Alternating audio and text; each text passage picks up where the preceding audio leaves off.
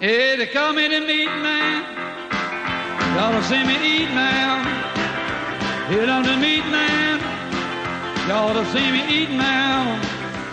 I got jaws like a bear trap, a teeth like a razor. I made tack tongue with a sensitive taster. I was born out in Texas, called the land of beef. Never catch a muscle greener, showing the hell like a meat. I'm the meat man. Y'all to see me I've got a nice long episode for y'all today, and I think you're going to truly enjoy it.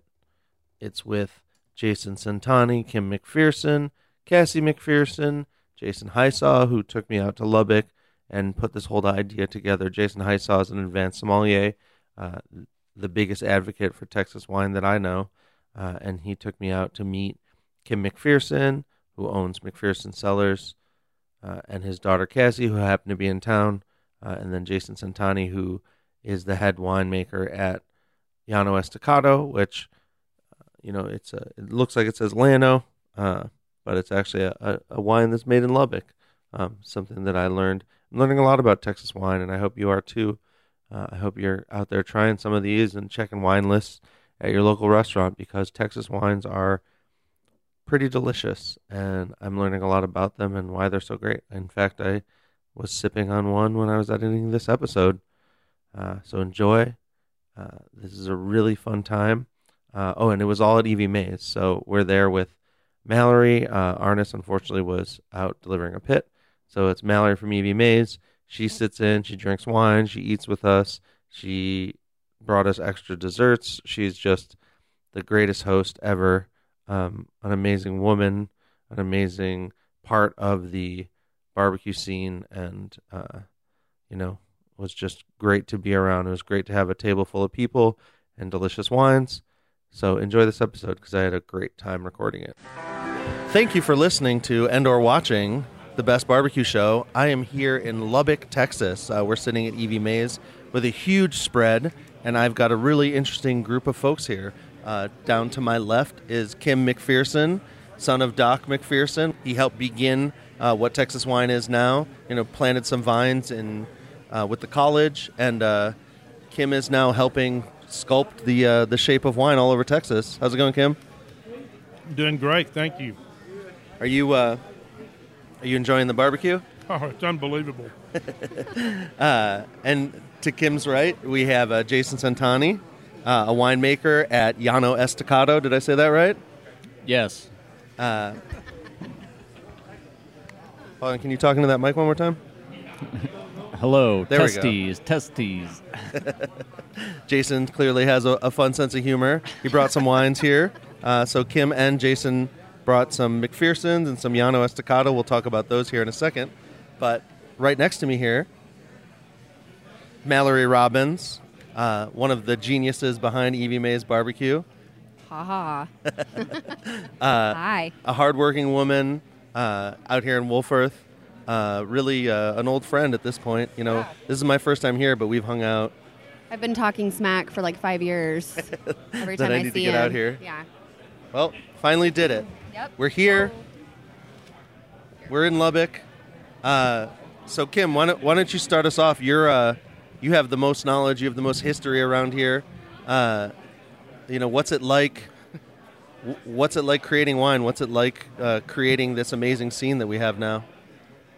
I'm sorry, I didn't hear that. I had a create. It's, a little, Uh, it's crowded in here, as you can well imagine. Absolutely, it's packed. It's not because of us. What's it like creating wine around in West Texas? Well, it has its ups and downs. Uh, I think it's uh, it's a challenge sometimes, but I think that we do a, a very good job with the varieties that uh, that grow well out here. You know, we don't do Bordeaux or Burgundy. We we do mainly uh, Southern France, Spanish, and Italian varieties, and I think they work real well out here. And tell us a little bit about Doc. I mean, he he is called the father of Texas wine. He seems like an incredibly interesting man, and uh, you you got to you got to grow up with him. Well, he started growing grapes in 1968 at uh, his vineyard called Sagmore, which we still have in the family, and we do get some Sangiovese off of it. He was the first guy to plant Sangiovese in Texas. Excuse me. And uh, we do uh, a, a reserve with that and a state bottling off that, and then the rest goes into our Sangiovese program. Uh, he started Llano Estacado Winery, where Jason works, with his uh, one of his good uh, college professor friends, Bob Reed, and uh, from there they uh, built it. Uh, I mean, they didn't build it up; these guys built it up. But they started the winery in 1976. So he was one of the. It wasn't the first bonded winery in the state. I think it was the second bonded or third bonded winery. So, Yeah, I saw on the wall. There's a letter that talks about something about uh, using state money to create wine. That little, it's like uh, from a typewriter, and it's. I think it's a picture of you and your dad and, and maybe someone from a college right next to the bathrooms there in the. Well, they uh, they Texas Tech let Bob and Doc have a uh, lab space in the new chemistry building in the basement to uh, to uh, research wine and, and make wine and study it how it would do out here. Now, my dad, my dad had uh, over 140 different varieties of grapes at one time in his uh, Sagamore vineyard. To just see what would grow out here on the high plains. Yeah, Jason was telling me we have to go out and, and look at the vineyards. It sounds like now this is uh, the High Plains have seventy five percent of the the grapes in Texas, I would say closer to 85 percent. There you go. Yeah. and is that just the is that because where it started, or is that just because there's so much good land, or so many people willing to? I I think there's a lot of factors. Uh, The the big thing is is that it's probably one of the better places in the state to grow grapes. We have high altitude. Well, we're not high altitude, but we're 3,400 feet. We have low humidity, which grapes don't like to be humid weather. We have low disease pressure and low insect pressure. And we've got some very good farmers out here that converted from cotton to grapes, and they know how to farm, which was, it's not we don't have a, we don't have amateurs, so to speak. You know what I mean? They they grew they were growing other crops, and they just slipped right into growing grapes. And they've done a very good job of them. And uh, Jason was telling me about the diurnal shift and how uh, you almost it's better to stress grapes out than to treat them nicely. That's how you, you make better wines. Yes, and and uh, I think you just kind of have to watch that up here a little bit because you can't really, because of our climate, you know, stressing them out sometimes can be can be good or it can be bad. So it's it's like you want to do a little bit, but you know we're we're not. Uh, we have some unforgiving things sometimes, like they do everywhere else in the world when you grow crops. And so, Jason, you are a winemaker at Llano Estacado, and uh, is there, you know, that that means a ton of land. And Jason was telling me that uh, winemakers don't necessarily own the land; that you guys make the wine there, and you have farmers or landowners that you work with to grow the grapes.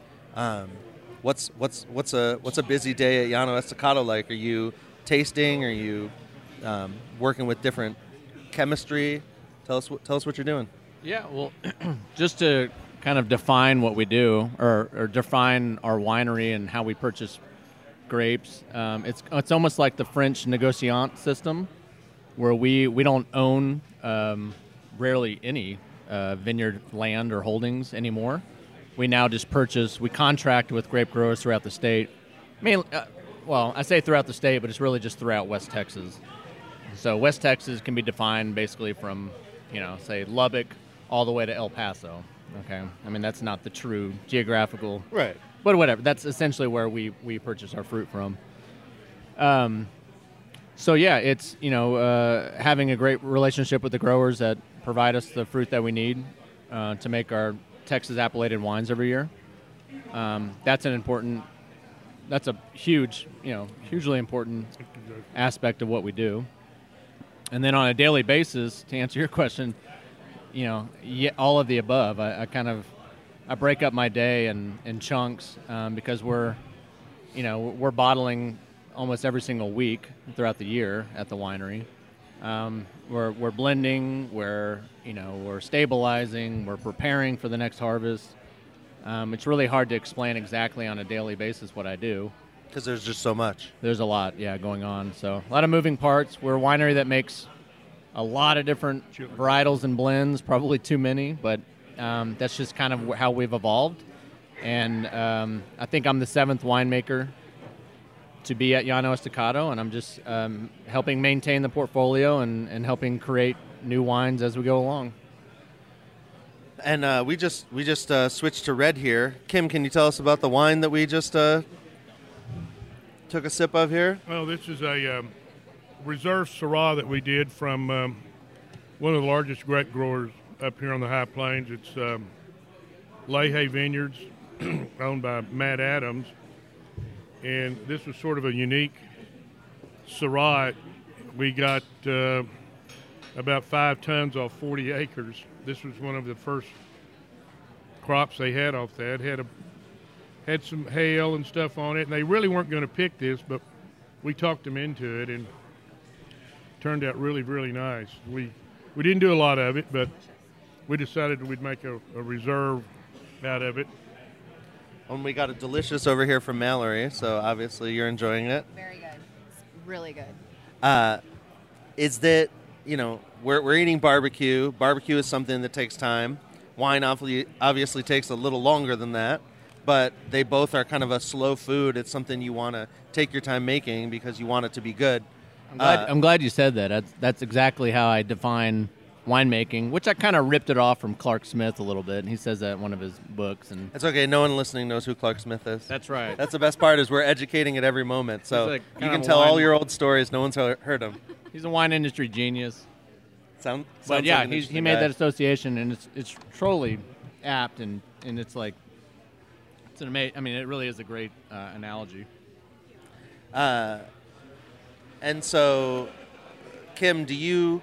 You said you had to convince them to to use the grapes. Did you? You, you taste them, or how do you how do you evaluate well, we a went grape and looked at the you? vineyard, and and we saw that the fruit that was on all these vines, which wasn't a lot of fruit on 40 acres, was pretty incredible. So they uh, they really wanted to to uh, please us, and so they they picked it. They mechanically picked it as beautiful. So we decided that once we got it in the barn and we were messing with it, that we were going to keep this as a reserve. And so, but this year we got a lot more Syrah from them, from this vineyard that's kind of come back. And so uh, we're introducing a line of six reds. Uh, as for a better term, our kind of a luxury series, we did 10 barrels of each, pure 100% varietal. Uh, my daughter over here, Cassandra, is getting a gentleman out of Oakland to redesign our package label for that, and uh, then we're going to give it to this man, Jason. So I should say, uh, Jason Highsaw and Cassie McPherson are sitting across from us. They're off camera. They're a little shy, but they are here eating barbecue with us. Um, but uh, it, it sounds like uh, I'll, I'll throw you on the mic here, Cassie, and you're going to get a, a real close up. But uh, it sounds like you do. You worked at the Lazy Bear, which is a Michelin star restaurant. You do a lot with wine. Uh, tell us, tell us, kind of what it's like being in a wine family. Um, it's a great learning experience. Um, it's always a challenge. Um, there's lots of different facets of the industry which are really important, um, starting from just the farming itself. Yeah, and it, it sounds like uh, you know y'all y'all kind of grew up with wine. You know, it's a it's a multi generational family at this point. Uh, but Kim, you spent some time in on the West Coast at UC Davis. Yes, that true? And um, worked at uh, Trefethen Vineyards in Napa, where actually my daughter worked at one time as an intern. And they said, "Hey, we had a guy named McPherson that worked here." And she, she said, "Uh, it was my dad." so it uh, turned out really good for her. And yeah, Napa was uh, it's a different animal. I mean, they do In the fact that incredible it's just a, a lot more land, or what? Uh, I think, you know, It's That- more established. It's a more bench- established, It's more yeah. established, a benchmark growing region, uh, completely different climate. Um, There you go. I think that's what he's I- trying that's to what. I'm trying to say. It's uh, been there a while, and Yeah. And not you even- get, I mean, I, I can't Established imagine. identity is what I'd like to say. You, I can't imagine the weather you get off the mountains and the, the coast, and I mean, Yes. there's so much. You know, uh, uh, uh, someone like Mallory or Arnis that, that run a barbecue joint, they care about. You know, they use uh, certified Angus beef, so they care about where the cows come from, that it's good meat, and they can uh, they can test that in certain ways. But with wine, it's like you could grow grapes on a thousand acres, but if w- w- they're on one side of a hill or the other side of the hill, or they're getting the ocean breeze, I mean, it's uh, it's almost maddening to think about how how much work it is just to, to get all the grapes to taste right. The variables. The variables that y'all have to control, Jason as is opposed to the variables that we have to control, are a lot different. Jason is now opening a kind of a unique wine for us. It's uh, called Windblown, and it's actually owned by my guys in the cellar. And uh, we do probably a thousand, eleven hundred cases, and this is a uh, a wine that's in seven states now, and uh, uh, we're very proud of it. And it's a, it's a typical red Rhone blend, Mourvèdre and Carignan and some Syrah, Grenache. Well, and uh, I got to meet This is their Spencer. retirement package, so to speak. I got to meet Spencer this morning. You know, super super sweet person, and uh, I've had this wine a couple times, and it's uh, it's super interesting. It's super delicious. Uh, we got to share it during a barbecue and wine talk that we did uh, in Austin, okay. and the uh, Clay Cowgill, one of the pit masters at Snows, which is the rated number one barbecue joint by Texas Monthly. He actually uh, took a bottle home with him and it was very excited about this wine, and I am too. So uh, it, it was cool to meet Spencer, and it's cool to see that. You know, it's almost like are, are you guys creating more and more wines every year, or is it kind of taking the grapes in different directions? Well, no, we're we're mainly sticking to a red on this one. We we do have a little bit of a white that we started on the advice of our sommelier. um, Consulting sommelier. But uh, that is actually a picture of Andy Timmons' Mourvèdre vineyard down in Terry County. And uh, we, uh, there was a magazine called Garden and Gun that did an article on us, and uh, they had a great photographer out of Austin, and he took that picture, and I thought it'd make a great label. And uh, Garden and Gun, do they do they interview guys a lot? Well, I, I'd never really heard of the magazine. It's a very expensive magazine on the East Coast, South Carolina, and down in there, and uh, very uh, prestigious. Yeah, they'll have some barbecue joints in there every once No, in a they, while they too. do. They do have some in there. Uh, and being an established winery, I mean, uh, I, I've heard more than once that uh, you're literally grooming the future of Texas wine. Is that people you stay in touch with? Is that uh, you know going to schools and speaking? How do you kind of help the growing wine industry learn from you know all your knowledge? Well, I mean, I don't. We don't. I don't go out and teach. I, I, I kind of. I was letting our wines do the maybe the talking. You know, we've become. I think you know we're not we're not as anywhere near as big as these guys, but Yeah, but I mean, literally, what went through my mind whenever you asked that question was the next gen. I'm the ne- I'm in the next generation of of winemakers in Texas, and exactly, yeah, Kim, his wine does all the talking, and it's continued to, as it continues to win awards, and be the benchmarks for certain styles of Texas wine. That's what winemakers, the next generation of winemakers, look to to help form, you know, their wines and and hopefully try to surpass, you know, kind of let uh, set the bar really high, and then that we can, uh, you know, challenge ourselves to make, um, you know, even better wines than what Kim does, and I'm sure he he continues to, you know, raise that bar every single year. Well, and uh, let's you know, I, I meant to warn you guys ahead of time. This is this show isn't you know necessarily avid wine drinkers, but they're getting into it. Jason was on the show with uh, Mark Black, and we talked about wine and barbecue. And I think a lot of the barbecue people are taking on wines or looking at it. And of course, Texas barbecue, Texas wine. So don't be shy if you guys want to talk about awards, um, just, just just kind of how you've shaken up the wine industry by saying, "Hey, Texas is a great wine. Texas is a great. I mean, there's eight AVAs. We're sitting down the street from what did you say, 85 percent of the grapes in Texas. So let's let's hear like. Well, I mean, Tell- I'd, tell us I'd why like Texas to throw wine is toot awesome. my own horn, and I don't know who Toot it. nominated me, but uh, McPherson Cellar was one of three wineries nominated, and I was a semifinalist for the James Beard Award last year. Woo.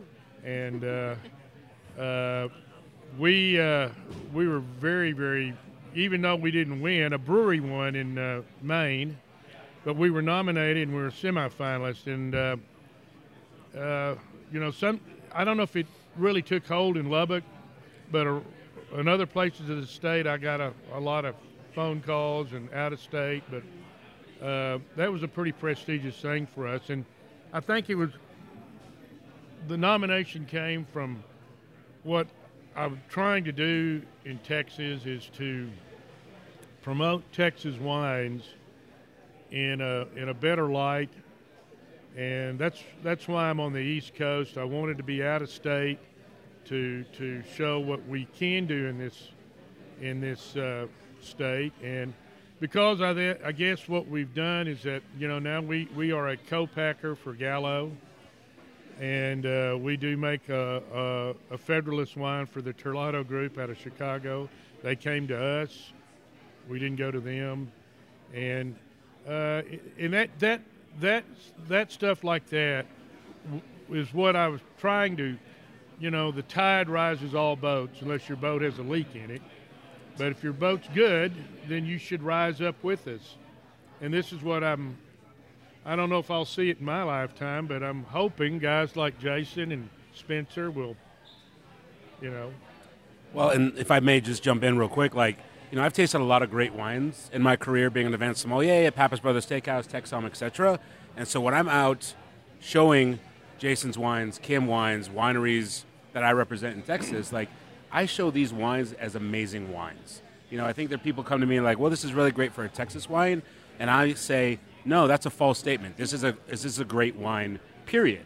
You know, and I think we are now in a time of Texas wine, at least for me, showing these wines to restaurateurs, sommeliers, that the wines deserve the credit and the recognition of being an outstanding wine region. And that makes my job so much easier when I'm trying to put one Texas wine on every wine list in the state of Texas.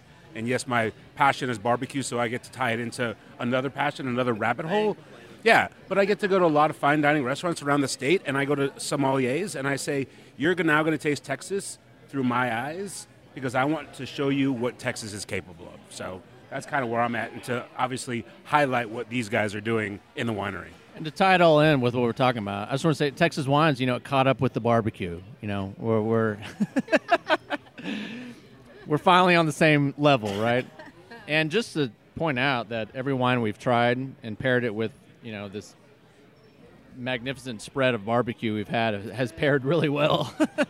Really good. so don't be afraid to order wine with barbecue, fellow Texan wine and Yes. barbecue enthusiasts. Yes. Well, and, and that's you know, uh, we're not just sitting here with some great winemakers, but we're sitting here with the owner of one of the top 50 places in all of Texas. Which, since you've won that award, hundreds of places have opened. So Yeah. you're you're helping inspire the future too. Is it is it cool to see? I mean, we're drinking world class wine out of plastic cups and eating your barbecue. It's kind of a Yeah. fun world we live in. Yeah, how bizarre. I mean, I never, I mean, six years ago, if you would have told me that we would be sitting here before one o'clock trying all these fabulous wines. lunch somewhere. Ah, it is. That's right. Um, but yeah, I mean, it's really, really cool. It's really cool to be a part of great food in Texas. Texas has so many awesome things to offer: wine, barbecue. Um, it's really neat, especially to be in this part of the state where, like he, like Kim said, eighty-five percent of the of the grapes are grown really close to here. so it, it's all really cool. Um, I mean, we love we love wine. In fact, I just got a text from one of my gals behind the counter, zoomed in on Kim and a bottle, And they were like, "Is that for us?" Yes, Yeah. it can be. And I was like, "Calm down, be patient. See, look." They're like, "Ah." yeah.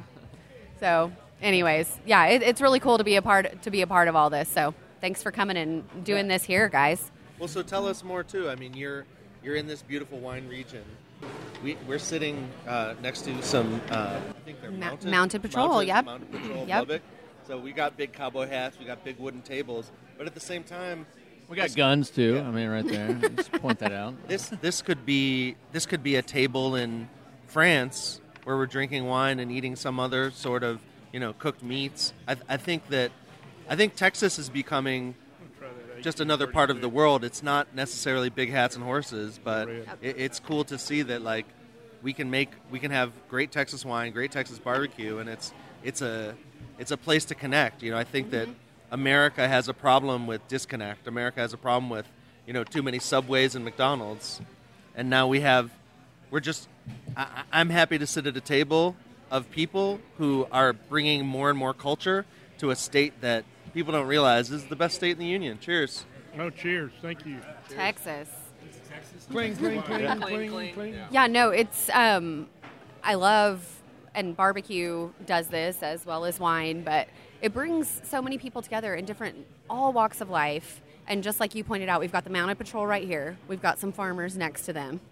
I mean, we have school teachers, farmers, we have lawyers that come in from downtown.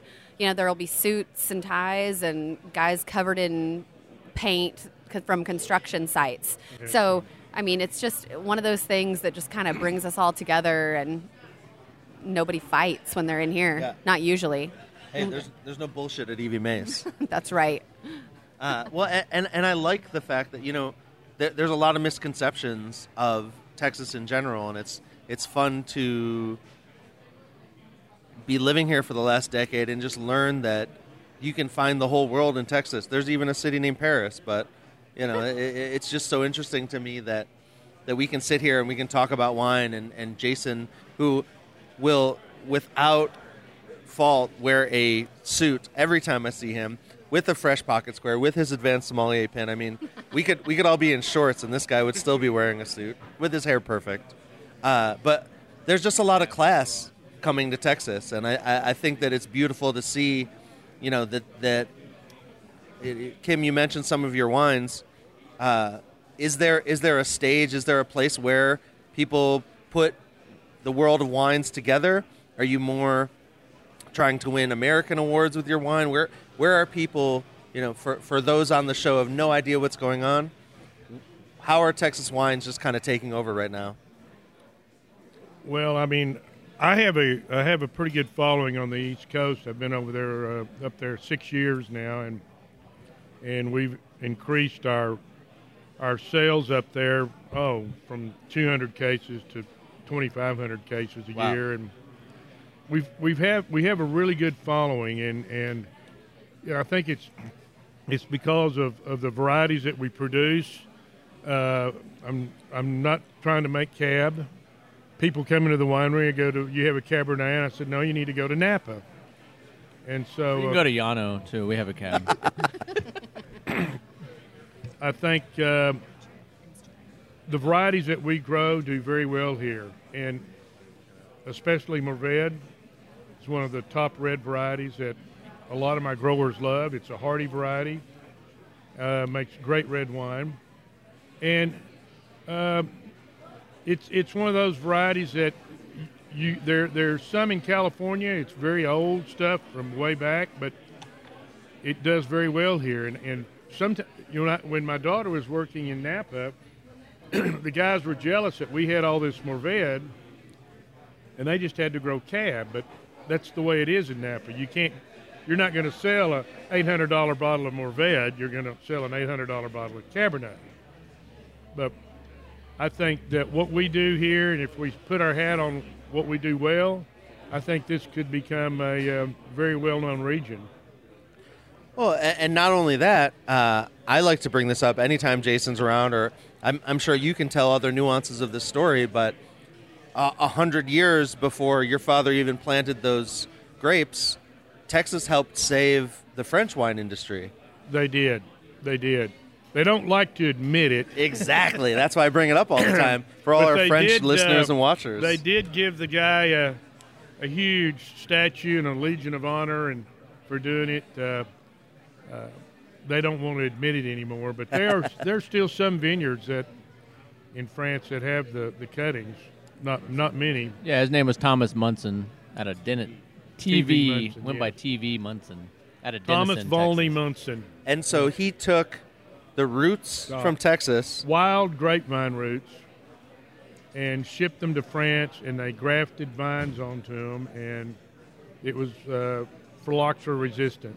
Yeah. But the sad thing is, we gave them phylloxera. Yeah, maybe we contributed to that problem, but we did bail. We Hey, did save them too. We, we started it and stopped it. That's right. The cause and solution. Well, and, and I think uh, I think it's cool to know like that these tough Texas roots are sitting in France right now. Like, I just, Well, the when I went- metaphor is beautiful. When I went to Davis, the, the viticulture professors used to make uh, yearly trips to Texas, and uh, it, it was a known thing that Texas had the most indigenous wild grapevines of any state in the union, and they would go down creek beds all over the state looking for, uh, you know, wild grapevines, uh, and they uh, they would bring those back to Davis, and they were grafting them and and hybridizing them and playing with them to see, you know. Some vines, some rootstocks work better in salty soil. Some work better in clay. Some work better in sandy loam. Some some uh, rootstocks slow the vigor down, especially like on cab. Uh, most of the growers around here now are, are on their own roots. Just because if a vine dies out, they can just go back and replant it. Plus, we have sandy soils, very sandy soils out here, which are resistant to phylloxera, which is the, the bug that killed the European It was an actual wine bug, industry. Yeah, it's a it's a louse, so it's like this like very small, very small. Yeah, not microscopic, but really tiny, like a- aphids or something. smaller than that. Yeah. and it just goes down and it, it lives in the soil and it uh, feeds on the roots and it creates little um, lesions and then scar tissue and, and basically the plant just can't bring up nutrients and water uh, and then it kills it. Sandy, but when you say sandy, it's a mix. It's not like it's Do you like the that, beach. Mallory? do. I perked up there in the middle of the bug story. I'm kidding. I love hearing about this. I have a, I have a degree in ag, and so I love I love all of this. Well, I don't think you can live in Lubbock talk. without an ag degree, right? You don't. the problem with sandy soils, though, is nematodes love sandy soil. There you go. It's a trade-off, and those are microscopic. Well, so uh, Mallory, we just poured. This is some Llano Estacado, correct? I'm so digging this. tell us what you think, and Jason will tell us about the wine. Yeah, let me. Chi- yeah. So the wine we just poured is um, it's the 2016 1836 red, and, and 1836 was the year that Texas uh, gained independence from Mexico. It was when we were own free free country, I guess, Yeah. republic. And, and so it's kind of we're paying homage to the the brave Texans who fought in the Battle of San Jacinto, San Jack if you're from Houston. Yeah, we, And, we uh, say that in Austin too. Yeah. So, um, but really, it's just it's it's a blend of Syrah and Cabernet, uh, all sourced from West Texas. Um, High Plains or uh, some of it's from the High Plains, and some of it's from far West Texas, out of Hudspeth County. Um, same high elevation planting. It's an old vineyard that we've uh, that Llano that's sold to Esta- uh, Y- Llano exclusively. It's called it used to be called Montsec Vineyard. Now it's called Del Valley Vineyard. High elevation, um, almost 4,000 feet, so higher than than the High Plains. Uh, it's just west of the Guadalupe Mountains. So you've got the um, you can see Guadalupe Mountain, which is the Tex- the highest mountain. in I was going to say that's as high as it gets in Yeah. Texas. So you can see it. It's about you know 20 miles west of that. Um, little different soils, higher uh, you know kind of uh, caliche and and uh, limestone content than out here. Less sandy, a little more loamy. Anyways, long story short, it's a good place to grow grapes. Makes really killer Syrah, uh, really nice Cabernet Sauvignon, and this that's what the blend is of these two. And this is a, a release that we actually just kept at the winery only. So this is a typically this wine is released um, statewide, but 2016 stayed at the winery. And you also have a wine club, right? I've had some of your wines from. Yeah, we actually released this as a wine club wine first, and um, for complicated reasons we won't go into right now. But um, we, we Exclusivity drives all kinds of things. Yes, something along those lines. And yeah, released it to the wine club first, and then we um, released it for general sale in the in the tasting room after that. And there's only like, geez, maybe 20 cases, 26 packs remaining of this, so it's about to be gone. It's about to be extinct. Yeah. Well, you like some? You like? some? Well, and to talk about volume in general, are you putting out a thousand bottles a year, ten thousand? What's a what's a Millions. millions of Yeah, bottles? millions of bottles. So just over two million. So this is very exclusive. Oh, oh, oh, for that wine, that particular wine. I'm talking in general. That particular wine, it was only um, maybe uh, 130 cases. So multiply that times 12. Right. I can't do the quick math. I need Go my ahead, Kim. Calculator. What do you got? Well, uh, Thanks, our guys. our our production is uh, we put it on each label is very small. Uh, probably the most is uh, Viognier at 1,800 cases, uh, Sangiovese 1,400. We don't do a lot of everything, but I think what we do is very good stuff. The biggest complaint that I always get from people is that I don't charge enough for my wines, even from my daughter, and uh, that may be true. But I've always liked to think of us as sort of a friend of the working man. The winemaker Uh, for the people, which is which I have ta taken note of that a long time ago, and I try to I strive to do the same thing. Just like we're doing today, wine on the, on the table at a barbecue joint. Come on, this needs to be commonplace. Guys. Yeah, I, I, I'm I'm excited to have more wine as commonplace. And Jason uh, is Jason Hysaw, not Jason Centanni, but Jason Hysaw, our advanced sommelier friend of the show, uh, i- i- is helping that happen all over Texas. Yeah, and so when I go out and I and I preach these wines to these sommeliers, and you know I get some pushback sometimes from servers or you know restaurateurs are like, well, these wines are amazing, but I can only put them on my wine list for you know sixty dollars a bottle or forty dollars a bottle. I'm like, you know, and they say, well, I can put a bottle of X from wherever on my wine list for two hundred. And I can sell that. I'm like, well, cool. You should do that. If you have a guest that is willing to buy a two hundred dollar bottle of wine, let them do it. But these bottles on your list for sixty and forty dollars, you know, I have three sons, and when my wife and I go out to dinner, we don't have that kind of wine budget. We want to have hundred dollars worth of wine, a sixty and a forty, a white and a red, and we want to enjoy it. And these wines tell us stories. So again, like, you know, Kim said, you know, wines with a work. I mean, like these wines are approachable. They're affordable. These are Tuesday night wines. These are Saturday night wines. These, these are wines that are meant to be enjoyed with friends, family, and kind of just what we're doing right now. You know, here. Yeah, I mean, I don't think anyone's offended that we're using plastic cups. I No. think I, I think we can enjoy wine. I got in- in over all it a long time ago. no, I just want to point out, just like you know, what Mallory and her husband, I, I don't know his name. His name's Arnis. Arnis. He's Arnis. currently driving to Dallas to deliver a smoker, so he missed this He's shitty got- gig. Yes, Arlington. Yeah, we just switched me. places Just basically. seeing a man about a smoker, you know, and so uh, what they do, it's almost like the same model I think that Kim has has been doing, and I don't want to speak for him, but it just what I've seen is we try to over deliver. We try to over deliver on our product, and, and and make it available for everybody. That's it.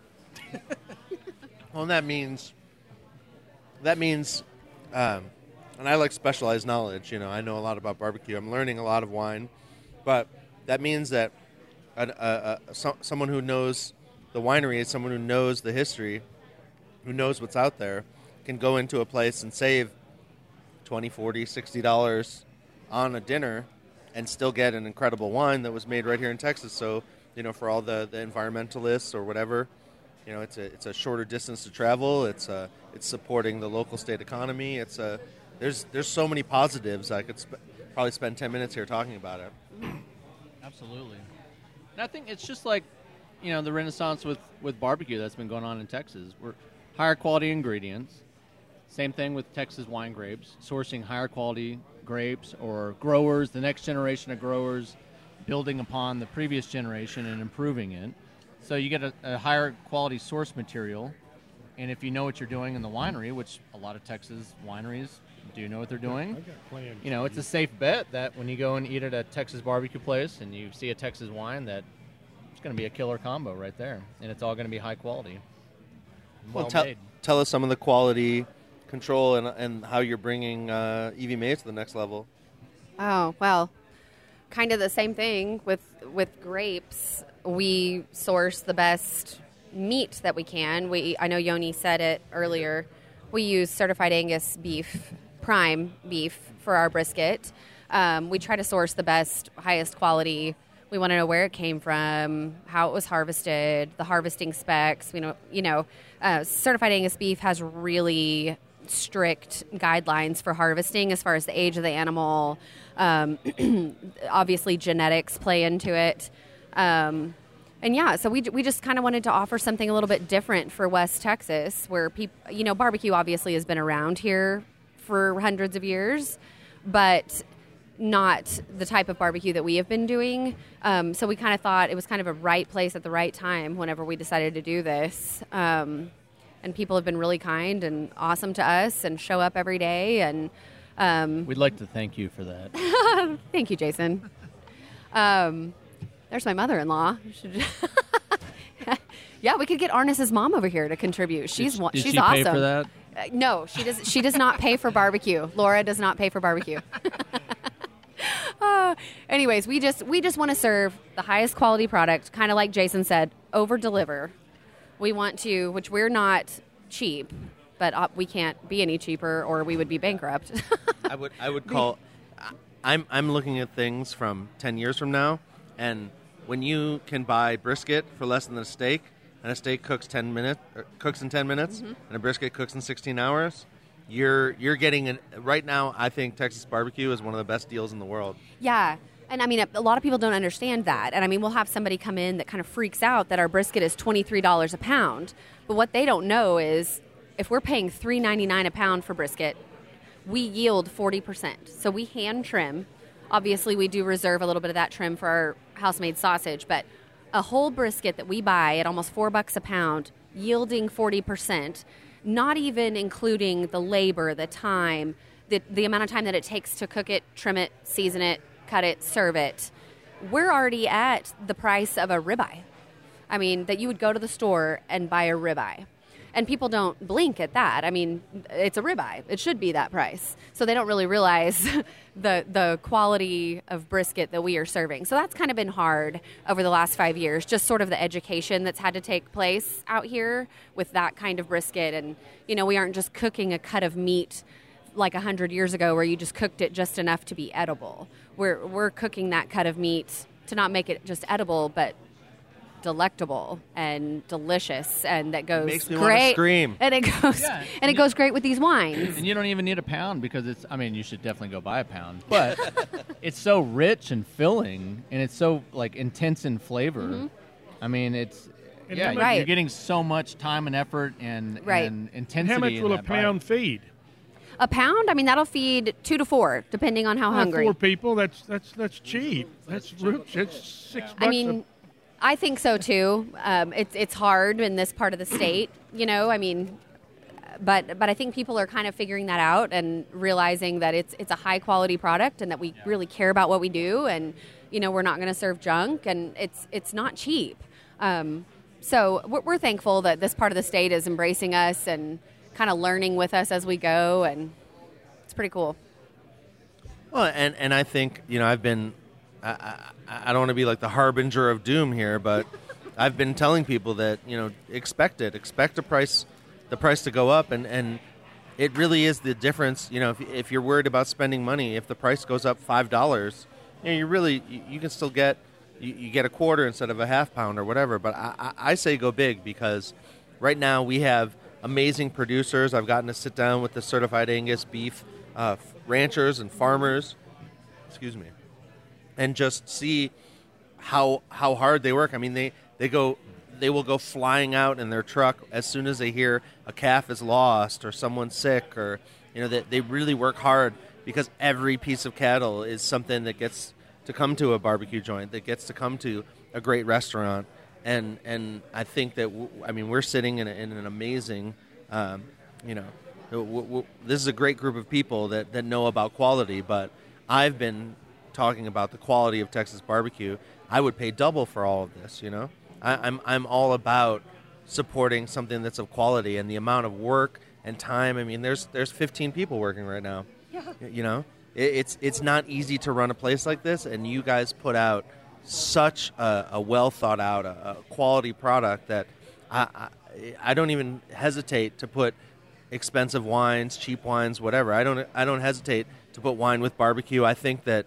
in 10 years barbecue is going to be a much fancier mm-hmm. thing. And and I love the idea of people sitting around in suits using their fingers to eat sausage and drinking wines out of plastic cups. Like I just think it's it's time to cut down all the barriers and everyone to just enjoy the quality of food, wine, everything that's happening. We are in a, a beautiful renaissance of, of, of, of everything from wine to, I mean, uh, sparkling waters. You know, Well, we- there's there's ten new sparkling water companies just in 2019. We sh- we're we're all trying to find uh, something delicious and beautiful, and, and you guys are helping put we, this all together. we should be like uh, the French. You, you- it's very rare over in this country to see four guys at lunch sharing a bottle of rosé. Mm-hmm. Uh, this this would say we should be sitting here eating barbecue with four cups of a, one of these beautiful red wines. That would be like incredible We're So- so yeah. We're, it seems it's the same at lunch. Yeah, the same thought went through my head. The the cultural you know importance of what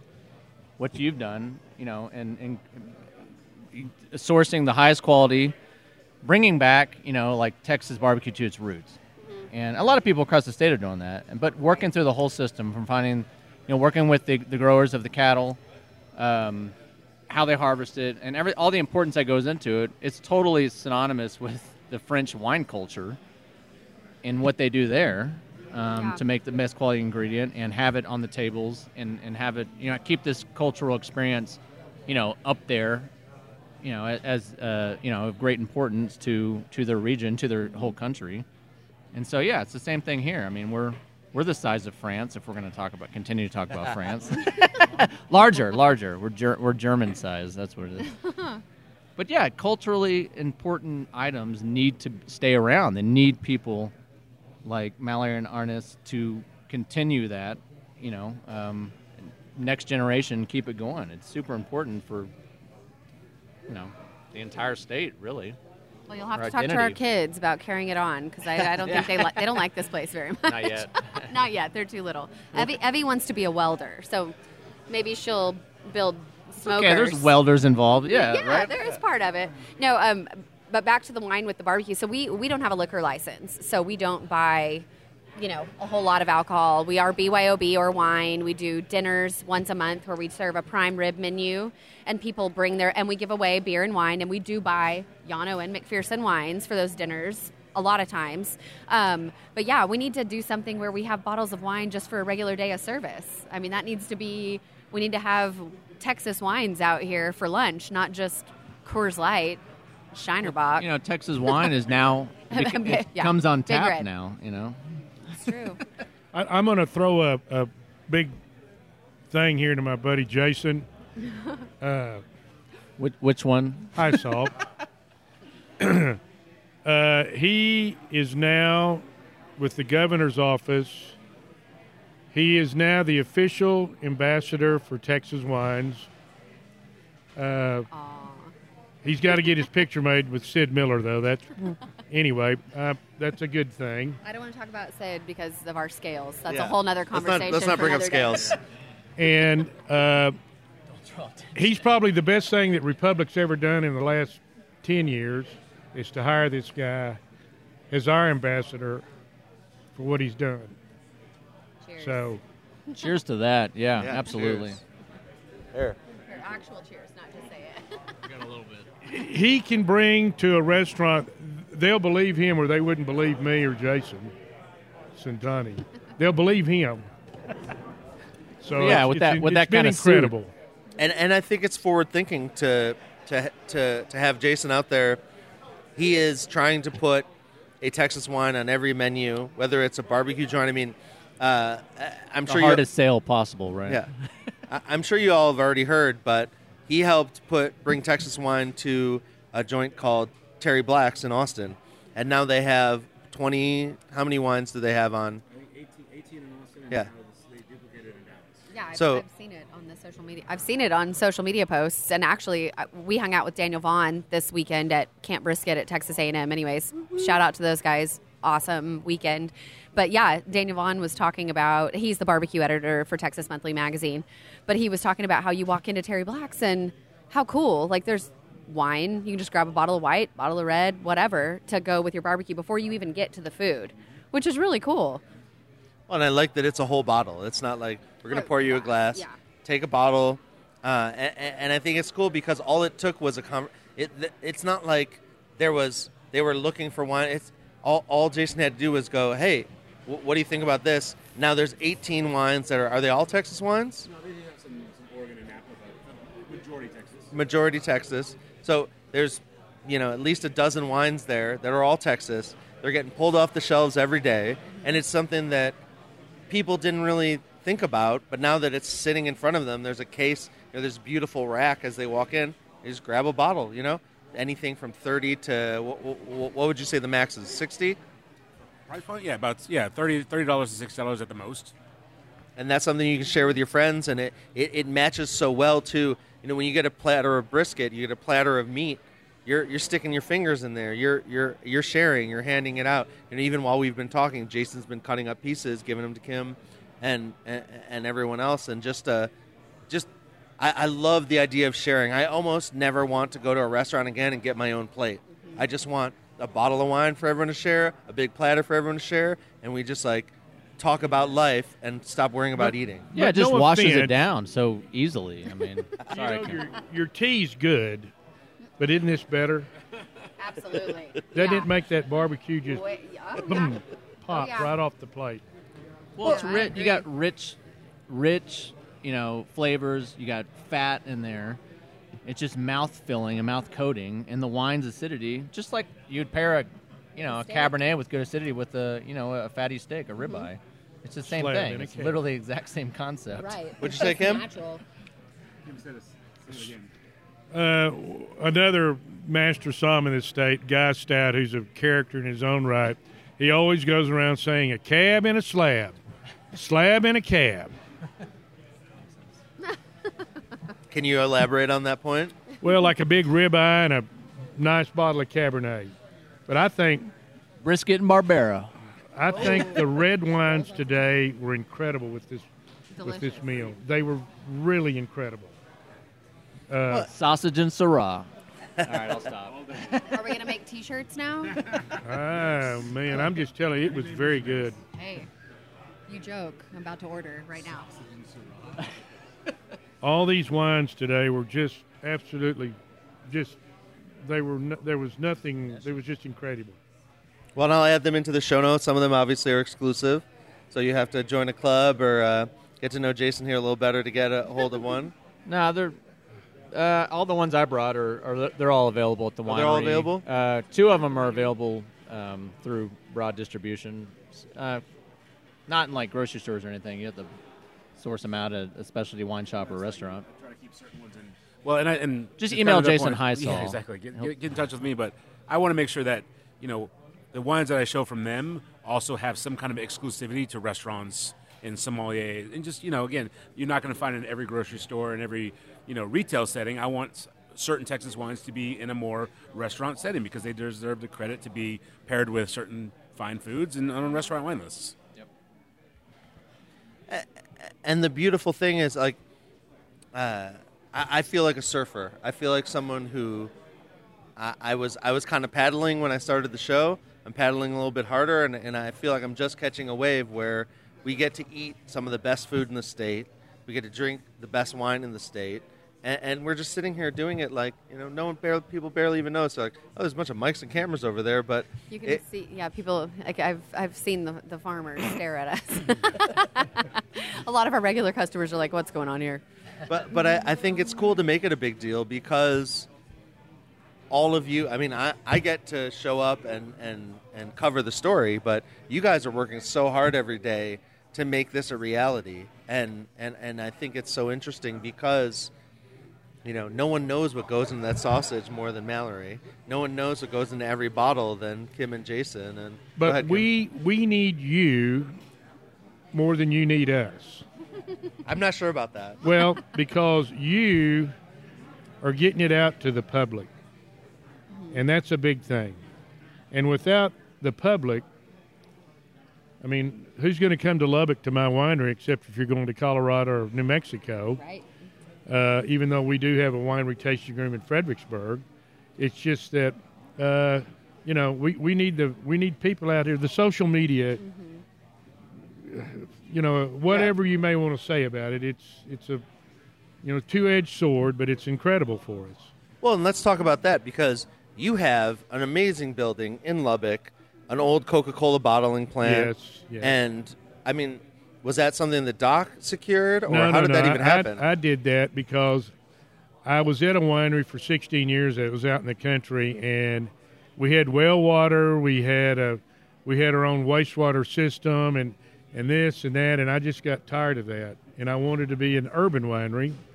And when this building came up, uh, it was the old Coca-Cola plant. I mean, it was sort of like it just fit and the city welcomed me with open arms and i have my own water now i have sewage i have ele- electricity i have it all.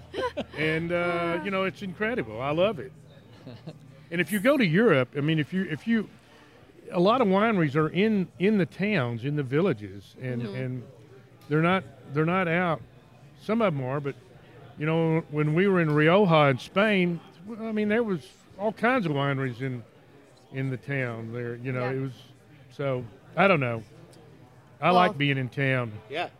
Well, and to touch on what Kim said about social media and us needing you more than you need us, being in this part of the state is is difficult from from a barbecue standpoint, from a wine standpoint. I'm sure.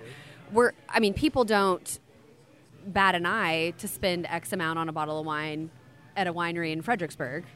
You know, it's just a lot different in West Texas. The mindset's a little bit different. Lubbock's a slow town, slow to catch on, which is great in a lot of ways. I love that. I love so much about Lubbock. We'll never leave here. But yeah, it's really difficult. And we do. We need podcasts and interviews and people to kind of tell the story and to say, look, like, yeah, we're out here in West Texas, kind of out here in the middle of nowhere. No, there's not a million people out our door, but we're really working hard to provide some of the best quality food and wine in the state. And we deserve to be talked about too. You know, I mean, I mean, we deserve to be in the conversation as much as the barbecue joints in Austin, as much as the wineries in Fredericksburg and Napa and all these other places. And so we appreciate you coming because it, it's cool to get to talk about it and you know get excited about it because there's a lot of really cool things happening out here. We don't get much folk like you out here. We don't. We don't get. Oh man! I mean, this guy walking in here with his stash and his his suspenders. I could see the people staring. well, you know, I was going to point out it's I didn't grow up in West Texas, and and and I grew up in Houston, and this area is kind of a forgotten part of the state, and you don't you don't think about it growing up, but then you come out here and you realize its importance, whether it's um, you know a main source of wine production, grape growing and wine production, wine growing and wine production, I should say, or a source for cattle and you know farming that goes directly into you know great barbecue production. So you don't think about it. And the rest of the state, you know, it consumes it, but without West Texas, I don't I doubt we would be we would be sitting here today talking about what we're talking about. Well, and and give us a sense. You know, we talked about it's 75, 85 percent of the state uh, of the wine produced in the state. How much land is that? What what are we talking as far as acres? Well, just to um, kind of correct the per- the statistics thrown out there, uh, it's it's a high percentage, seventy five percent plus of the wine grapes grown. Right. Production is still pretty high, but we don't know exactly if it's above seventy five percent of wine production. I doubt that, but just to just because I like to quote accurate statistics. Um, what was the question? How, how many in, in sheer land? Because I know that Yeah. compared to You, you've got a Yeah. million acres. The of, AVA of yeah. uh, in this AVA, you've got a little over a million acres that could probably be planted to grapes. And AVA is an American viticultural area. It kind of defines that region and what makes it important about, or why it's important for growing wine grapes. There's definitions behind it, just like Napa Valley is that's an AVA. So, like to kind of bring a barbecue similarity, you know, everyone has a different style of say oak that they use, or, or wood that they use to, to smoke the meat, um, or Or meat that they source. thank you, yeah, I was kind of I knew. gotcha, gotcha. I knew where you were going. So the important, yeah, there's a there's a large amount of acreage available that is that is um, exclusive to the viticultural area, and you know you can tack on that that AVA to the grapes that you sell to a winery, and they can for you know put that on the label of wine, and and then you know that that's a quality area that those grapes came from. Hence, the wine should be coming from a reputable producer. Hence, the wine should be good. Well, we haven't even gotten close to our potential, what we can plant out here. Um, you know, we don't have exact statistics, but you know, there's there's 5,000 plus acres of wine grapes. Um, some of that's coming into production, so we're we're still growing, man. I mean, we've got a long way to go. Absolutely. I mean, 5,000 acres, that's a really small vineyard for Gallo. okay, or or, Yeah. or Freddie Franzi, okay? That that's tiny. Is his name actually Freddie Franzia? Yeah, Freddie Franzi. What? That's amazing. And uh, you know, 5,000 acres is eh, you know, we have that over in the north end of Sonoma or something. Yeah. I mean, we st- we still have a long way to go. And and but we're getting there. Now, if we fenced it all in, we could call it a clo. A what? A clos. Clo. French word for wall. Oh. it's a wine geek humor right there. It's a little wine geek humor. Just Google Burgundy and C L O S. C L O S. and- C L O S. And, and Wikipedia will take care of the rest. There's a there's a pit maker named Klose, right? Klose pits. Oh, I don't There was, one know. at, there was one at Red Dirt. Not yeah, not that Evie Mae's barbecue pits aren't some of the best in the world though. True story. Uh, so the the cool thing is that the, these things are driving all kinds of industry. You know, we've got. It sounds like we've got thousands of acres of wine that Bye, guys. Thank y'all. that uh, that that are still ready to be grown. More satisfied customers. We also have uh, we also have a buttload of uh, looks like tanks in the back that Arnis is looking to turn into something. Yeah, so we kind of have a tank graveyard out there because we've had such a backlog of smokers, smoker orders, but we're we're kind of trying to get Arnis out of the pit building and bring him back to the restaurant. So I think he may take a small break from pit building. He loves it, and he he loves welding and tinkering and building and creating.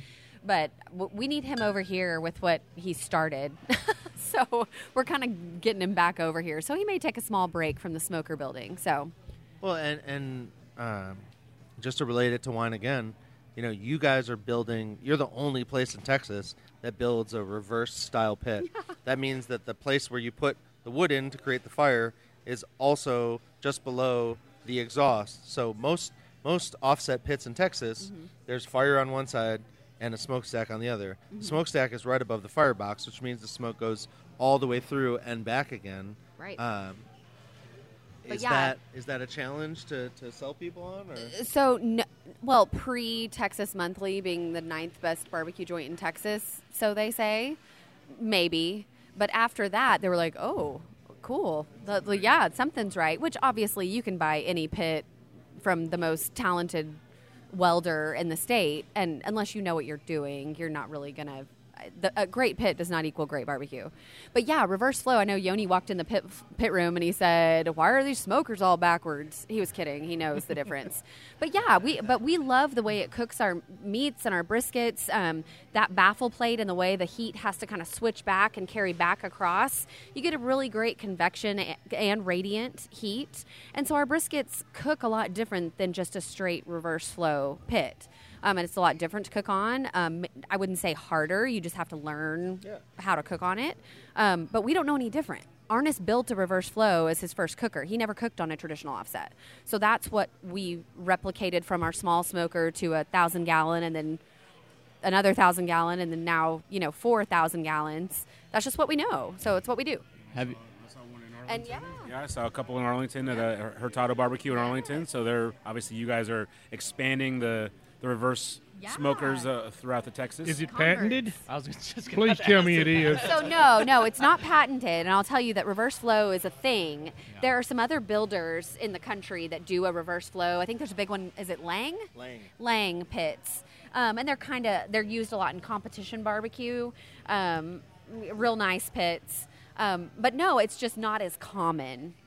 So he didn't come up with it. It was just what he built. Well, but at the same time, people will look at reverse flow pits, but they will come all the way to Texas and, and, and skip all those states just to buy an Evie Mae's pit, just to buy something that Arnis created because he has taken that idea of reverse flow. He's taken that idea of almost slowing the smoke down so that that second move of the smoke really kisses the meat just right. And he's taken it to a level where I'm not going to give away some of the things he's told me, but he, he has adapted those pits. Um, and you know we'll have him on the show soon enough. You can taste to the about samples. it. You can taste it right here. Yeah. You Well, can taste it, and Because the misconception is with reverse flow pits that it gets too hot because of that heat, with the heat and smoke switching back and having to make its way back to the smokestack, that it'll burn the bottom of your briskets. But the way Arnis builds them and the way he puts the grates, and we don't have a problem with that. Um, so I think that's the misconception with with regular reverse flow, which isn't with our pits. Well, and and I, w- I was going to relate, you know, wine and barbecue again, but I was going to say that it takes. There, there's lots of little moves. There's lots of little ways that your pits are different from most reverse flow pits. There's lots of ways that you have earned. And although you say ninth, I think that I challenge anyone to to tell me the difference between the top ten barbecue joints because they're all. If you're in the top So ten, good. you're you're number all ten are number one to me. Yeah, I mean, there's so many, so much fantastic barbecue in the state, and and we love Texas Monthly, and the rankings are awesome, and they're so great for us, and it's sort of a fun thing. But truth is, there are a ton of great barbecue joints in the state that you can get some of the most fantastic brisket. Not everybody. I mean, a lot of people think because you're a top ten joint that you should just be far and away better than all these other talking joints. It's about not the. degrees. You're right. You're talking about yeah. I mean, the quality of the meat sourced with the top ten barbecue joints, the love and care that goes into it, and preparing everything, stuffing sausage, making sides and desserts homemade. Speaking of dessert, I need to go get us some dessert. I just realized I need to buy. Can those. I ask you, when you say joint, is that a lovingly a loving term for barbecue places? Yeah, Okay. not like marijuana joint. Okay, okay. like yeah, no, it is. It's like All right, a good.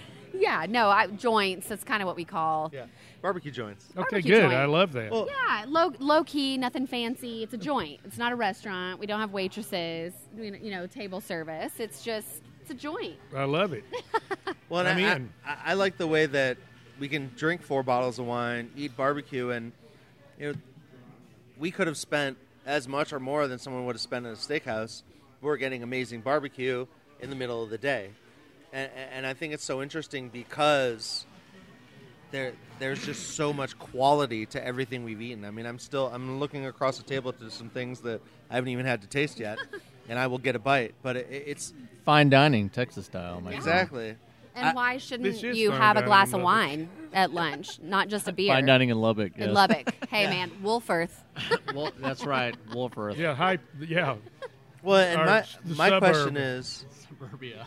you know, Mallory Mallory waxed upon the different ways that that they are they're making pits different, they're making meat different, they're they're looking for high quality.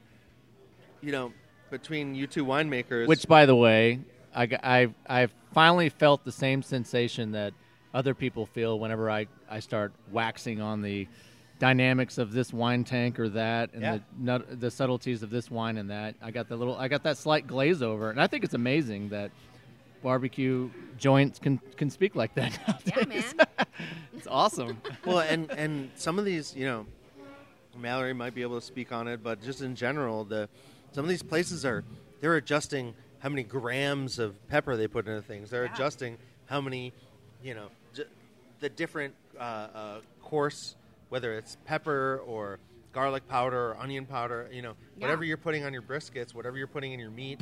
That there are so many minuscule adjustments that could make a world of Yeah. difference. So I mean, 50 years ago, you you might have just had a guy, you know, dip a brisket in whatever seasonings, you know, just mix this, mix that.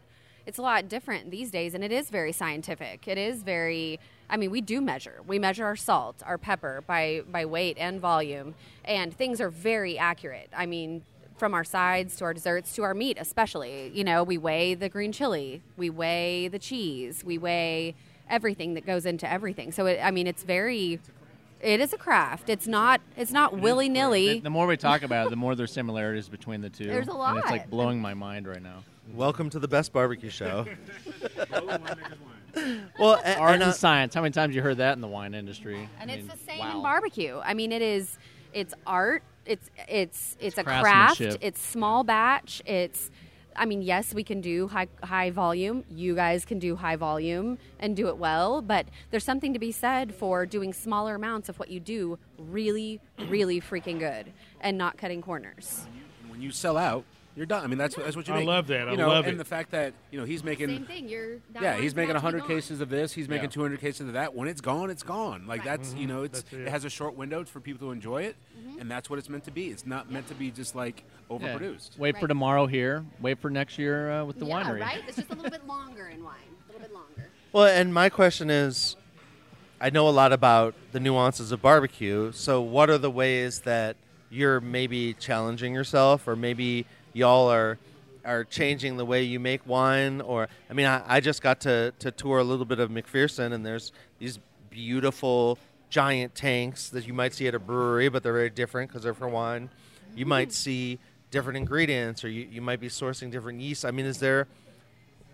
I'm gonna go Eh. get dessert for us. Oh, thank you, Mallory. Yeah, Uh, no, I know where you're going with that. And Let's go. winemaking nowadays is a combination of traditional um, and modern techniques. And so it's you don't see the immediate results most of the time. You, you got to wait till later to see how it impacted your, your final product. But it's yeah, it's it's remembering what you did, um, and seeing how it affected the end product and making adjustments for next year or not. Sometimes the hardest part is doing nothing. You know. The hardest part is recreating the same thing. Yeah, you know, and, and not messing with it too much. Because you're always trying to outdo yourself from the previous year. At least I am. And sometimes it's, most of the time, it's subtle, you know, changes or subtle improvements. Um, but, geez, it's the same thing. I mean, same thing with barbecue and, and what's happened over the years. Um, yeah. Are there are there innovations? Are there techniques? Are there technologies that are trying to change the wine industry? Or Yeah, you- just like because I'm gonna just because I mean I'm gonna keep tying in this whole barbecue thing. Yeah. The same thing that Mallory was talking about, the dynamics of airflow and and their you know um, their style of pit and putting the damper where they put it and, and all that. I, don't, I know nothing about it except for the five minutes I heard her speak I know a little it. bit, but yeah. Yeah. Anyways, um, yeah, it's it can, it's as technical at that uh, like that. It's it's oxygen influence in red wine making, or the lack thereof for white wine making, or sometimes a combination of you know reductive and oxidative styles. There are cultured. I want to point out natural yeast that are available. Okay, and that's a that's a whole nother topic. Ask Cassie about that. Anyways, uh, yeah, there's there's cultured yeast available that um, can really um, just really explode aromatics and, and, and focus on certain um, varietal components of the wine that typically wouldn't be, you know, expressed on, you know, say using native yeast. Um, yeah, man, there's there's a ton of things that are being developed right now or have been developed that we're implementing in our industry to improve our products on. And do you guys feel like sometimes you just have to pick something and go for it because there's so many choices, or do you feel like you're a certain percentages? We know this is going to come out great, and here's where we're going to experiment. Yeah, you can like apply averages of what you've done, but you got to remember every single year is different here. It's not. We don't have a Mediterranean climate. Um, We don't know exactly what we're going to be handed, what kind of hand we're going to be dealt every single year. If you want to make that analogy, And you're And so sometimes you are scaling back, you know, your percentage of new oak. Sometimes you're not using any new oak. Sometimes you're just not even leaving the stainless steel tank. So you got to take what you get for the year, um, which you've helped develop with your growers. But even then, sometimes there's curveballs, and you don't know exactly, you know, what's gonna what's gonna show up in the in the fermenter. Um, and you you use your experience, you use your knowledge um, to to kind of help mold the best possible product. And is there a you know I've been I've been to a lot of breweries around the state of Texas, and every once in a while there's a beer they just pour down the drain.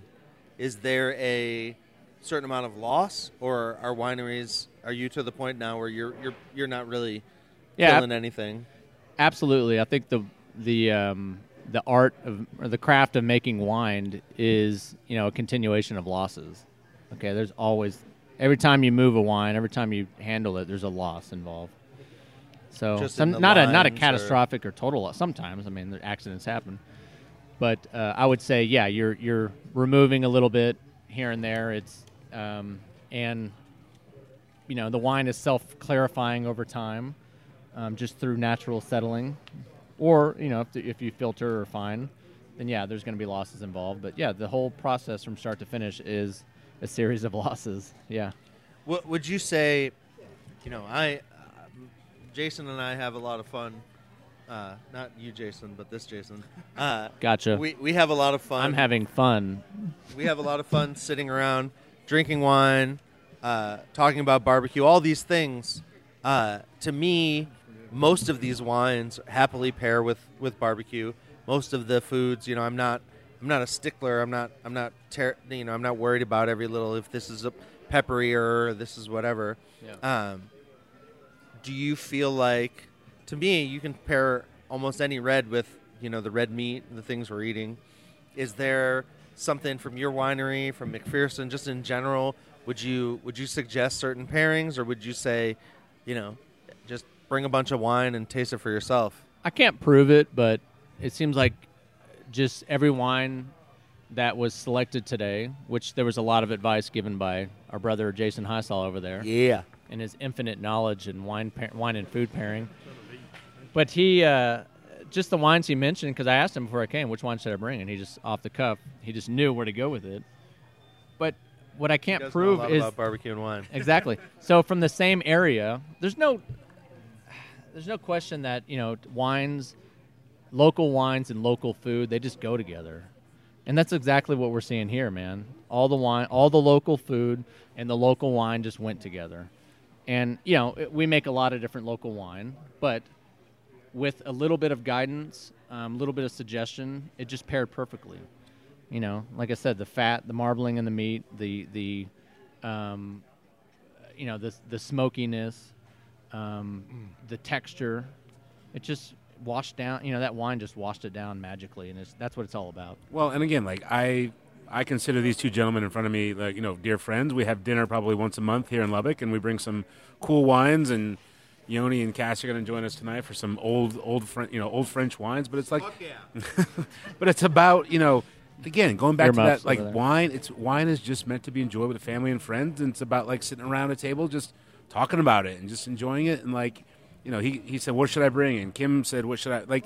It's just I know their wines, I know what they're capable of, and I know these wines are going to shine with this kind of cuisine. And at the same time, these wines can shine with you know the highest end, you know French cuisine at some of the highest end places in Houston, Dallas, and Austin, and San Antonio. Like these wines again deserve recognition for being a great wine category, not just oh it's a great wine for Texas. Like no, that is I don't allow that to be said around me. These are great wines, and that's kind of where I'm at with it. And just these are great wines for what they are. Great wine. Do you have to brown bag them still?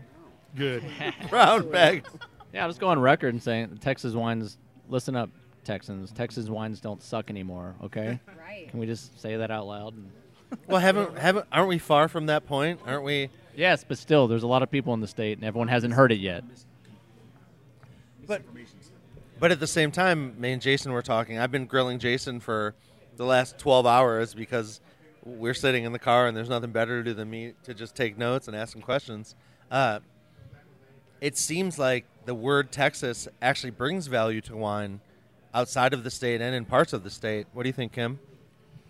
Well, it's been a uh, it's been a rough hill when I first started out, especially uh, doing Sangiovese, an Italian variety. Of, He's got to go later.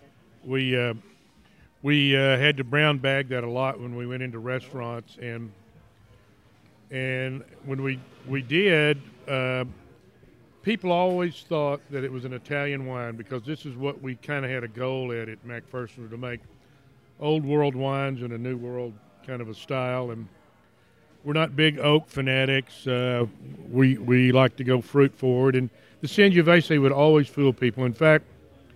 I've I've been invited twice. I've sent my wines twice to Italy for the for the um, uh, international Sangiovese symposium, and they always they they they they think that it's it, it is old world, and that's one thing that really makes me proud.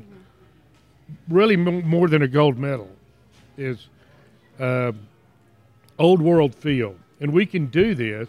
We can do this in this state if if if we wanted to. And I want to, and I've, and I've been doing it, but I know we can do it. When you're talking about stumping the sommeliers, basically, you're Basically, talking about a blind taste, they, they will Or- call it an old world. Uh, maybe not. Maybe a certified one. Maybe you go into a restaurant and the guy says he's a sommelier, the deal, and you can fool him. And, and I don't know. Um, I, don't. I don't know how I would phrase that, but uh, you just you taste the wines and you go, huh, this isn't Texas. You go, yeah, it is. We used to do that a lot, but not. We don't do that anymore. and I don't have to do that. Like, and again, like Cassie's a fellow advanced sommelier, and like you know, she obviously you know is in Napa Valley, and she gets to taste a lot of great wines. She was at a Michelin star, uh, Lazy Bear, and like so. Again, we've been very blessed to taste a lot of great wines in our career. So again, when I go to these sommeliers and restaurateurs in Texas, and I just say, hey. I know what good wine tastes like, and I want to make sure that you know what Texas is capable of. I'm never going to bring the wrong wine to the account because I've done my homework on that restaurant. I know what their menu is, I know what they're serving, and I want to make sure I bring wines so I don't have to like do games or play anything. It's not for me anyway. He's bona fide. Um, you know, I want to make sure that I want you know taste Texas through my eyes, her eyes, our eyes to show you what Texas is capable of. And again, I don't have to do parlor tricks and. And I don't have to brown bag it because, again, the wines speak for themselves. Centanni, yourself, and many other winemakers around the state of Texas are making high caliber wines, and I let the wines talk for themselves. And I can at least get in the door with maybe a certification or whatever whatever you want to count me for what I am. I can at least walk in the door and say, "Hey, taste with me." That's where I'm at with it. And they will.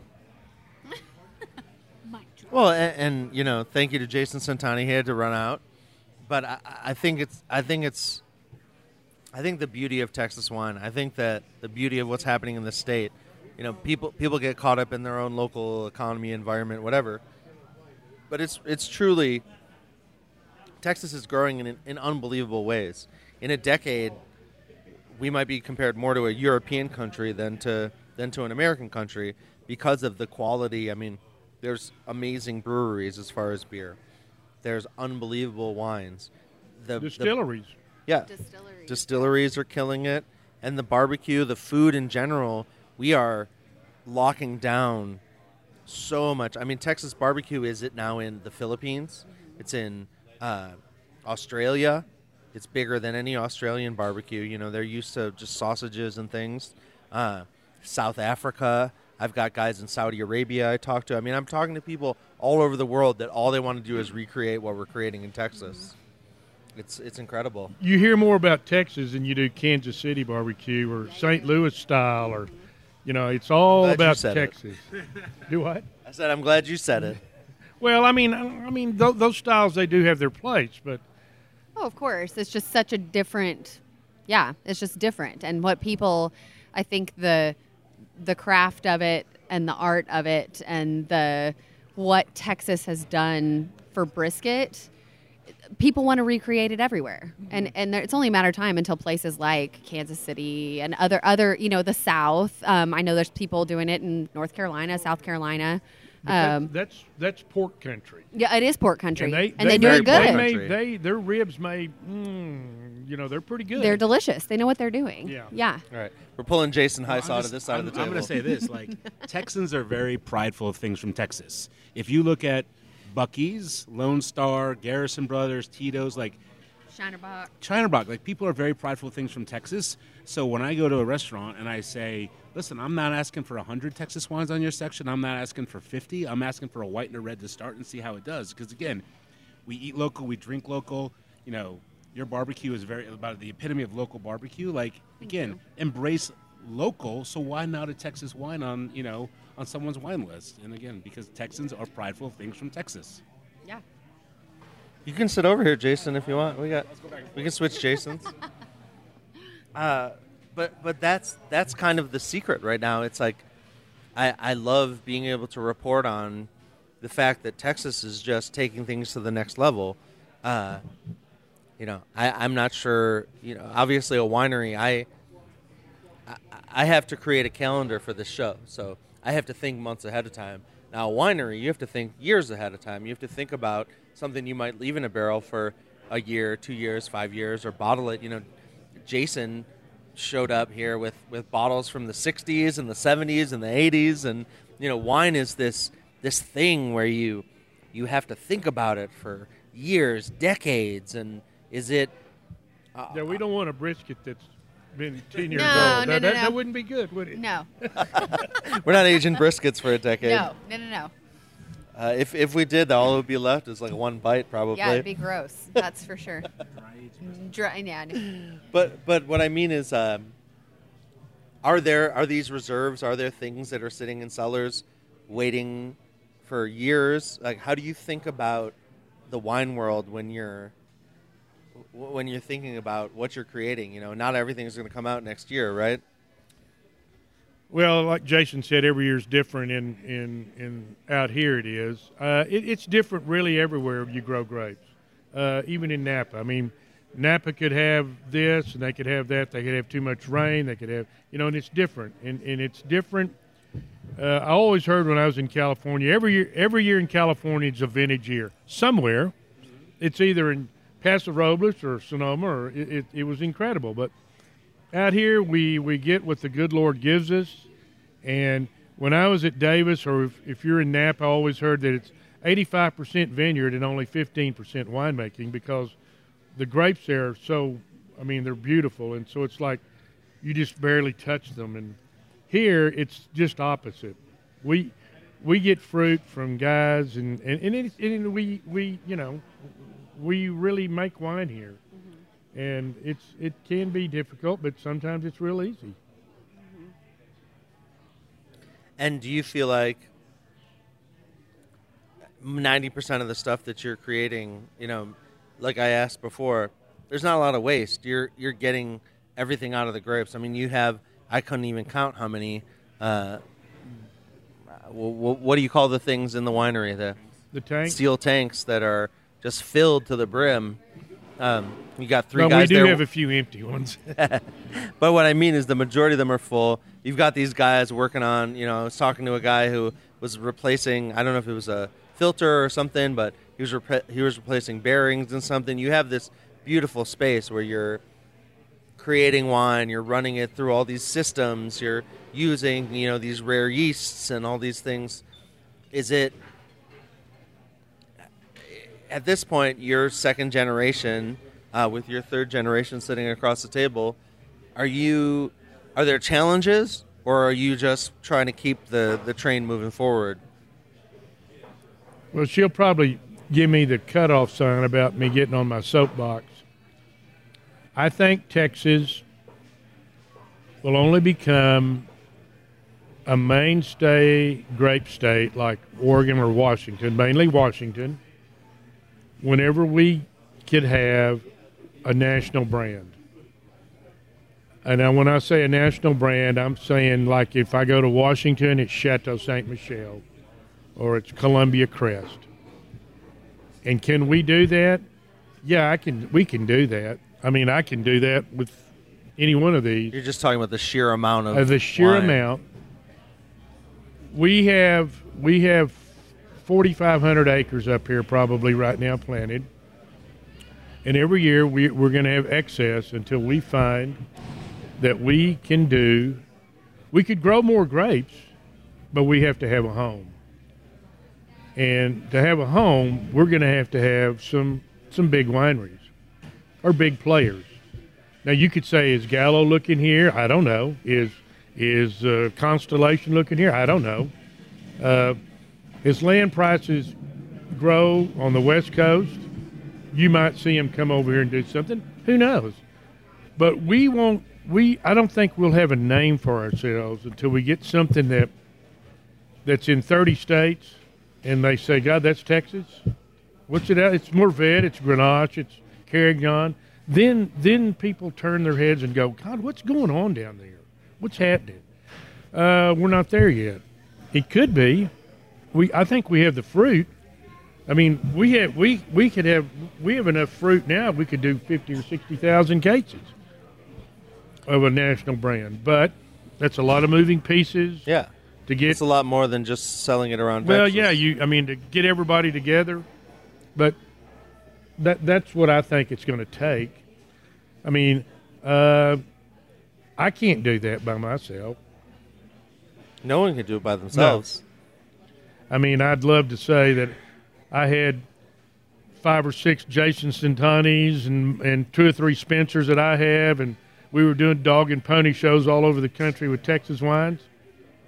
No, prob- probably not. Well, so one of the last questions I ask anyone on the show is, what's your message to someone who wants to get into the wine industry? What's your message to an enthusiast who just wants to explore more Texas wines? I mean, obviously, the McPherson line has a ton of choices. Uh, EVS is another whole bunch of choices. So, what's your message to an enthusiast who says, "I want to be the next Jason Hysaw, the next wine enthusiast"? I'm going to let my daughter Come over here. come over here. Too bad. Too bad you're on it and talk. now. I'll blur your face out. I, I think what's important to keep in mind is to have an open mind and to try everything. You know, I tell people all the time I pay very close attention to what's happening outside the West Coast. People are making phenomenal wine, not just in Texas, but Virginia, Arizona. There's wine being made in Colorado. And so if you're looking into Texas wine, try everything and keep an open mind. And remember that these are small producers. We're at the very beginning here. This is a very burgeoning time for the entire industry. You know, farmers are just starting to learn more to figure out what works for us, not just trying to do what other people are doing in states with completely different climates and soil types. Um, and winemakers too, you know? And so just like any state it's going to have a super touristy region and they're going to be making wine that's not that great, we're the same thing. So it's about seeking out the producers that are doing the right farming, that are making beautiful wines, and um, and keeping an open mind overall. A great answer from Cassie McPherson, uh, uh, an expert in her own right, a third generation wine person. Let me. Uh, I want to flag Mallory down for the last question. I'm here. We're good. Uh, you're busy. You're working on stuff. What's your message? You know, we were just talking to Kim and his daughter Cassie. Uh, what is your message to the people that are enthusiasts, whether they love wine, they love barbecue, people that just love great things? What's your message as someone who has created, you know, a gigantic barbecue joint in, you know, a place where people didn't even think barbecue could be this good? Man, I don't know what my message is. I guess thank you for trusting us and um, showing up. Um, there's a lot of a lot of cool things about this part of the state and this part of Texas, whether it be music, wine, barbecue. Um, just because it's a small place off the beaten path um, doesn't mean that they don't deserve just as much attention and recognition. Um, don't be afraid to hop on a plane from DFW and come to Lubbock and catch an Uber out here and hit up some wineries. And um, this part of the state just has so much to offer. Um, You work for Visit Lubbock? I don't. I don't, but I should in my spare time when I'm not chasing babies. Um, yeah, I just th- thank you for slowly getting on board with you know craft things, whether it be barbecue, wine. Um, continue to support the local folks. Yeah, there's great stuff all over the world and all over the country and all over the state, but there's people real close in your backyard that are killing themselves, doing it right, uh, working super hard to make the best thing they can. And it may not be a whole lot of it, but they're doing a little bit, and you should be there to get some of it. Amazing words from one of the queens of Texas I barbecue. mean, I don't Queen, know if I I would love say that. I that. love it. Maybe a princess. Okay. No, you you're married to one of the. I think you're kings. You married, got to so- be- True. you gotta be a queen. Our Arnis is one of those guys. He has that presence. He's riding his chariot back He is. as he, we speak. He dropped off the smoker. He just he just called. He's on his way back from DFW. So Well, and and you know, to close it all out, I just want to thank you both. Um, I want to thank Jason Centanni. He had to run out, but I, I, I just think the conversation about barbecue, the conversation about wine, the conversation about Texas as a creator of amazing things is just getting started. And I truly appreciate both of you for being here, and uh, I can't wait to come back. Thank you. Yoni. Thanks, Thank you. Kim. Jason, other Jason that had Yeah. to leave. Um, yeah, it Cassie. was great. Thanks for coming out, guys. Yeah. Oh gosh, thank you. Go out, eat some barbecue, drink drink some Yeah, Texas I wine do- if you can get your hands would. on it, and uh, we'll see y'all at the next episode of the Best I Barbecue want Show. this, and I want some more of these. because I love the. I know. I I ate- know. I ate It's too many my of those. Uh, weakness. can we just do it all over again? I know, right? Empty our stomachs. That's start a over. robocall. Hey, they call me the meat man. Y'all to see me eat now. Hit on the meat man. Y'all to see me eat now. I got jaws like a bear trap, a teeth like a razor. I made tack tongue with a sensitive taster. I was born out in Texas, called the land of beef. Never catch a muscle green or showing the hell like a meat. I'm the meat man.